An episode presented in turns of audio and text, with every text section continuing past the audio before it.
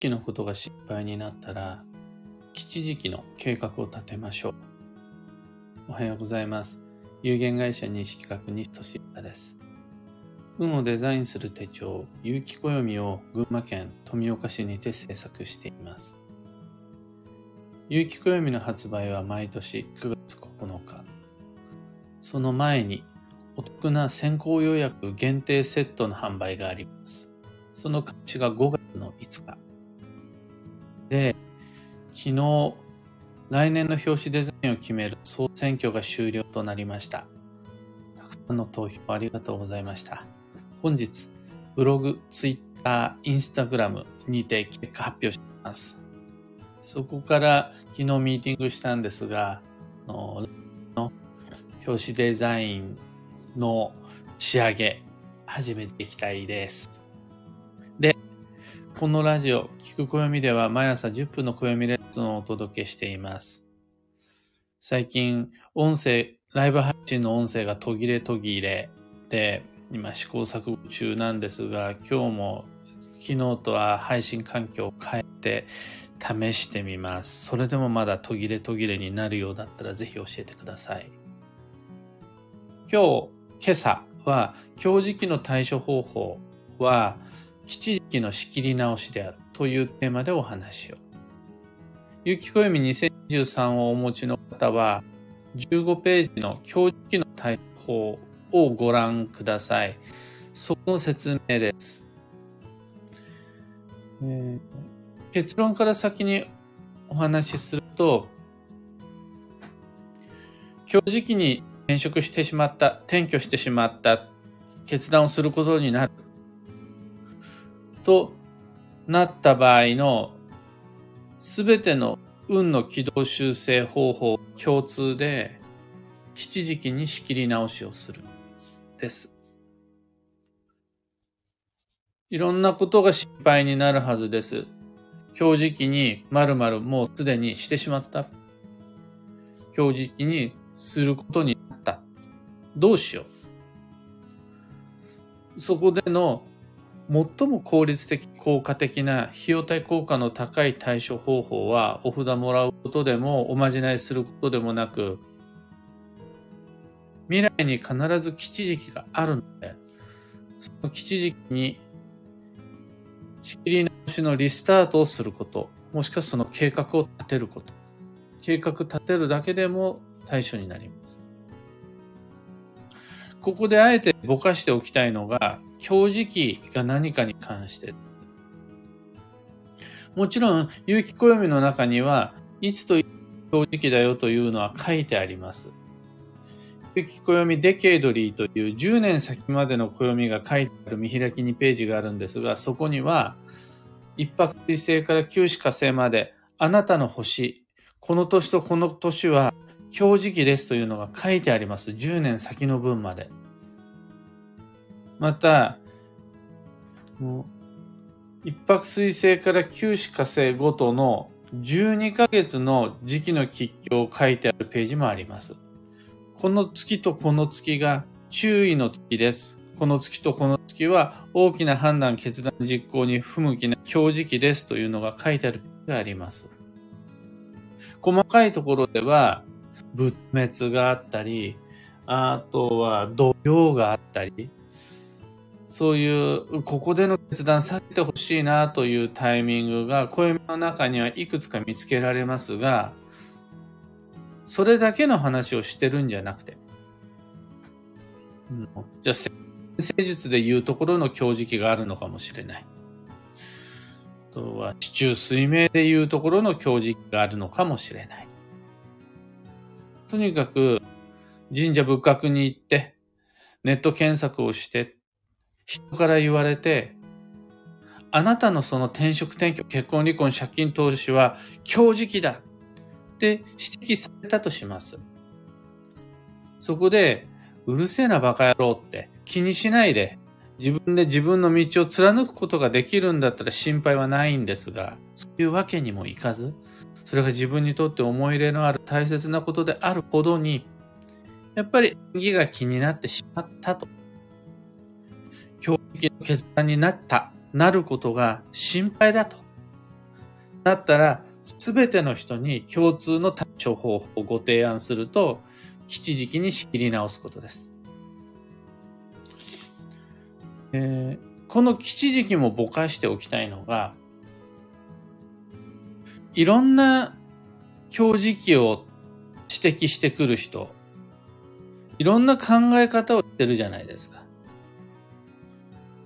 その、どんな強時期を指摘してくる人も必ずワンセットで持ってるのが吉時期のはずなんです。この時期は強時期だよって言ってくる人は、強時期の知識しか持ってないんじゃなくって、それと対となる、この時期だったらいいよ、この時期がいいよっていう吉時期を自分のロジックの中で持ってるはずなんです。ちなみに、そこで強時期の情報しか知らず、じゃあいつが吉時期なのって聞いてもわからない、もしくは教えてくれない人の話は実際聞く必要がないです。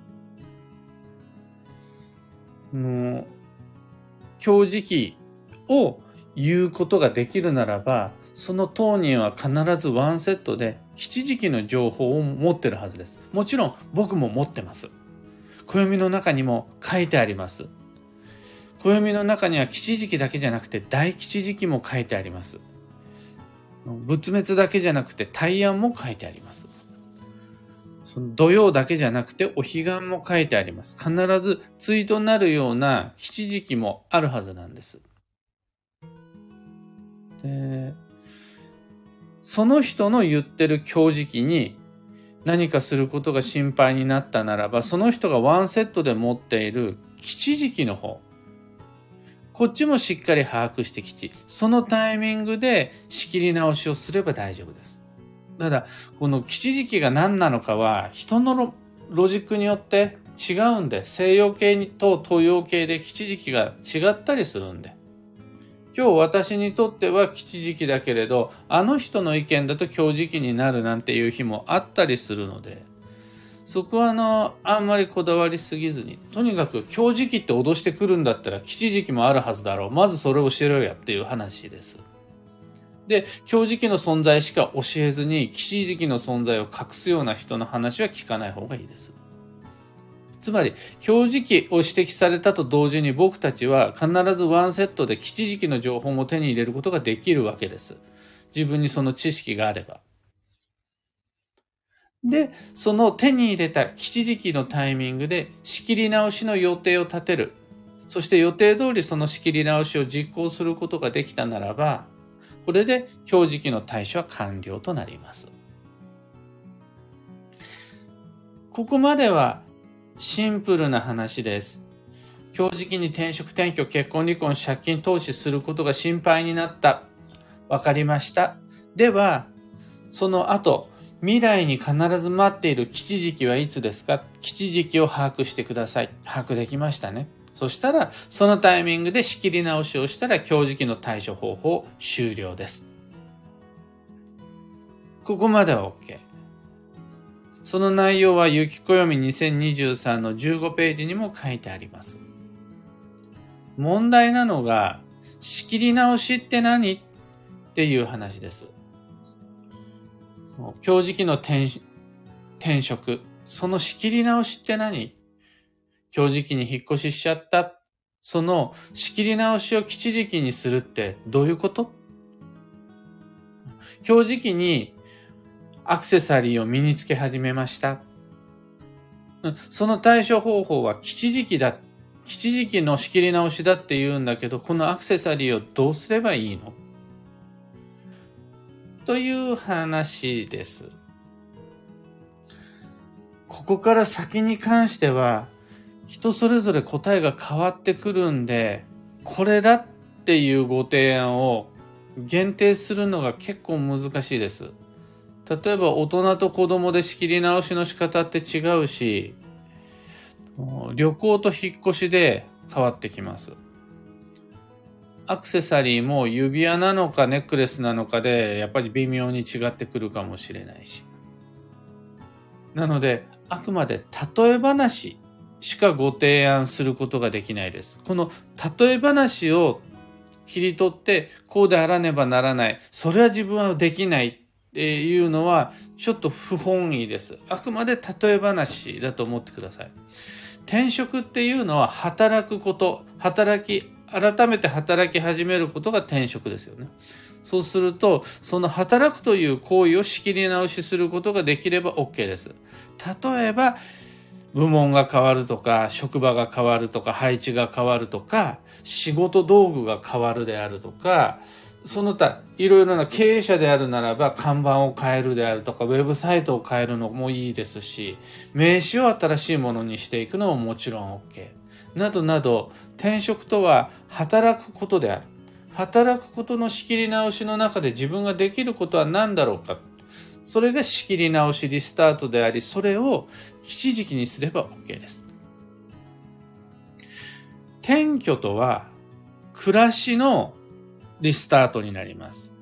新たに別の場所で暮らし始めるのが転居です。この転居の仕切り直しとなったならば、例えば使っている食器、利用している家具を新しいものにするであるとか、僕がよく言うのは表札を付け替えましょうなんですが、最近安全のためにも表札を、まあ、出さないという方も多いじゃないですか。そうすると、表札以外のことで、ここから改めて私はこの場所で暮らし始めるという機会を作ってもらう。何でもいいんです。本当にラグを変えるとか、カーテンを変えるとかでも全然 OK です。あとは、新しい道具を悪い時期に使い始めてしまった。もうしてしまったとなったら、あ、じゃあそれ仕切り直しすればいいじゃないですかと。なった時に、じゃあペンであるならば新しいノートに改めて書き直し始めるとか、あとはマグカップであるならば、じゃあ吉時期と言われるタイミングから改めて、えー、自分で落としたコーヒーをそこで飲み始めるとか、何かしらのこの仕切り直しの機会を作っていただければ、これにて今日時期の決断実行の七時期の仕切り直しが完成するので対処完了となります。今朝のお話はそんなところです。ヒントを見つけてもらえたら配信終了後、いいねのボタンをお願いします。そしてここまで音声が途切れ途切れになっていませんように、昨日の配信も聞き直したんですが、あまりにも聞きにくくて、途中であの聞き直しやめました。今日はうまくいっていますように。一つ告知にお付き合いください。12ヶ月の恋愛運デザイン2023に関してです。Facebook グループにて開催するオンライン講座です。受講には Facebook アカウントと Facebook グループへの申請、この2つが必要になります。恋愛運リハビリとか出会う方法とか出会えない理由とか恋愛運をスケジュールに刻み込む方法であるとかそれらが受講できるのが恋愛運デザインです。シングルの人だだけじゃなくてなんならその何て言うんでしょう。パートナーがいる人にこそ。おじいちゃんおばあちゃんにこそ運を良くするための具体策として恋愛運おすすめです。この12ヶ月の恋愛運デザイン講座以外にも暦部春の体験入部4月の29日のお話とか東京での月1鑑定会直近だと4月の26日水曜日などのお知らせを詳細なリンク先、放送内容欄に貼り付けておきますので、興味のある方はご確認ください。さて、今日という一日は2023年4月5日、水曜日、生命。本日午前10時15分頃から新しい月が始まります。昨日までとは異なる流れ、運勢です。それ一言で言うと、休息の4月。ここから惰性で頑張り続けるのをやめて、回復、養生、補給のスケジューリングを優先させていきたいです。この4月が終わると、次に待っているのは超助走の5月。そしてその先にある6月は超繁忙本年度の最重要期間。そんな風に続いていきます。だからこの4月で無理してしまうと、より大切な向こう2ヶ月間のどっかでガス欠になってしまう恐れがめっちゃ大きいです。しかも、ただでさえ急速の4月で一時的に運は沈み込むのに、そこに4月は土曜がありまして、17日から。の不安定な季節の変わり目の作用が重なるんですよね。そうすると、計画的に過ごしたいです。場当たり的なその場しのぎではなくて、ちゃんと計画的な4月を自分なりに組んできて、まあ、当面は4月の17日以降から始まる土曜と、あとね、ごっそりその土曜期間に含まれるゴールデンウィーク。ここは無理のない優しい計画を立てていきましょう。今日の幸運のレシピはカレイ。旬の魚介が基地です。旬の魚介はカレイ以外にもタコ、ホタルイカ、サヨリ、アサリ、ヒジキなどが挙げられます。さよりはちょっと手に入れにくい。少なくともコンビニでは売ってないですよね。でも、今時はカレーの煮付けとか、タコサラダとか、ひじきサラダとかはコンビニでも手に入ります。ちょっとしたスーパーに行けば今は、ホタルイカ並んでないスーパーマーケットないはずです。この旬の魚介が今日のレシピとなります。今日のキーワードは尊敬。優れたものを認める。その心は、悪い部分は目立つし、誰でも見つけられます。の文句を言うだけだったら誰でもできる。一方で、その人の、そのものの、その場所の良い部分は目立たなくて、目を凝らさないと見つけられないです。だから差がつくのは誰でも見つけられるような短所、デメリットじゃなくて、ちゃんと見ようとしただけが、人、見ようとした人だけが見つけられる良い部分、長所、魅力です。そこがちゃんと分かると、その部分でうの差がつくので、職場においても家庭においても、敬意を払える良い部分、そのものの魅力となるような素敵なところ、そっちを見つける努力をした方が効果的です。以上、迷った時の目安としてご参考までに。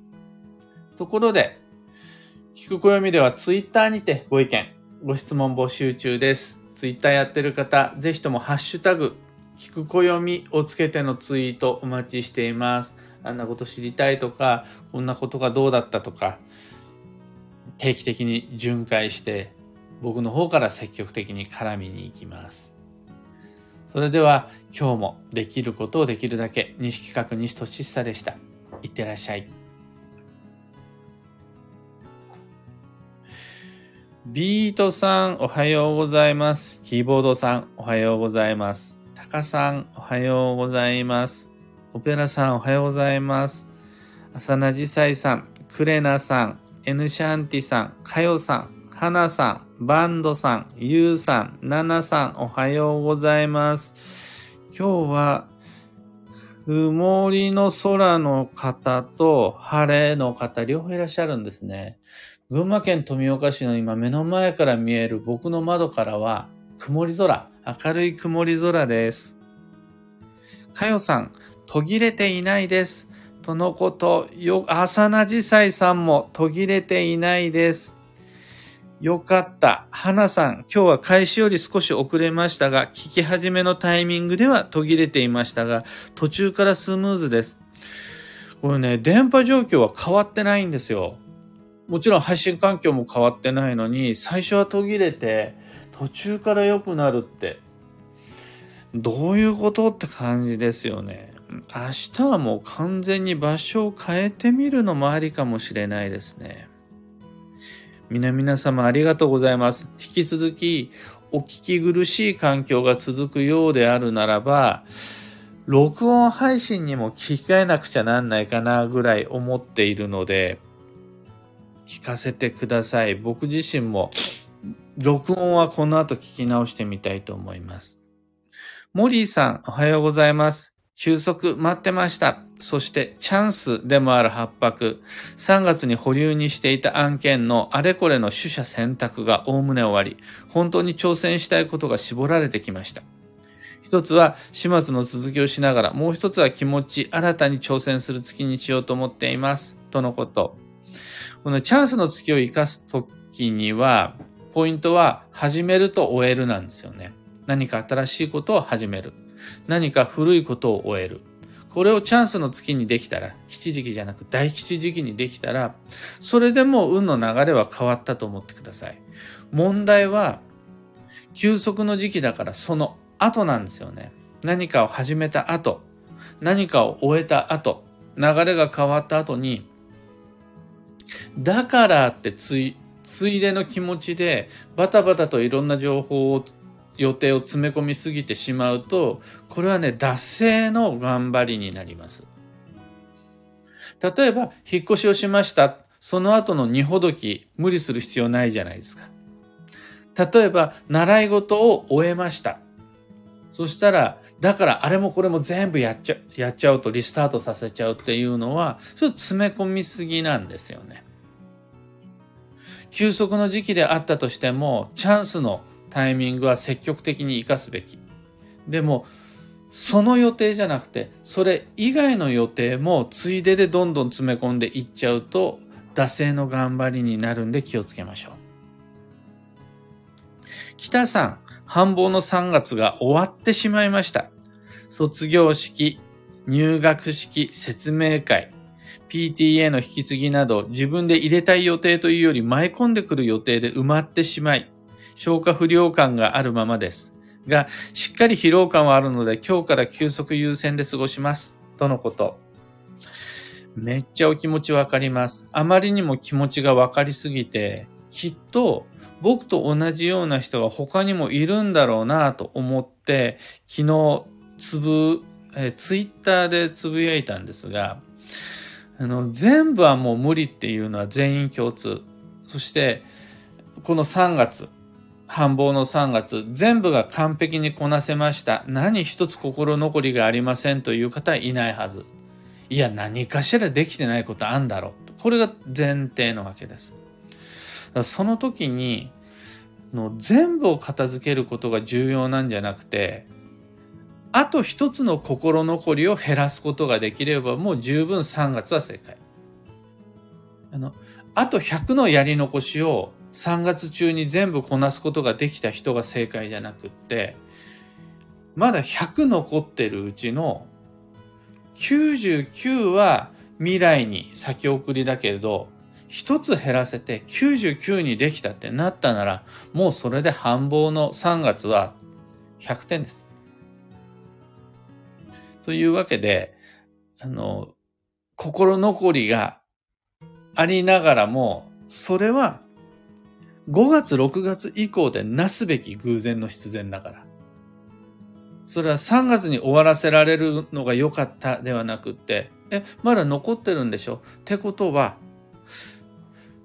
5月や6月にそれをやった方がいいよという流れだから、その時点であれとかこれとかが残ってるのが良くないから、そっちを終わらせましょうっていうふうに受け止めた方が、より運を正確に読んだことになります。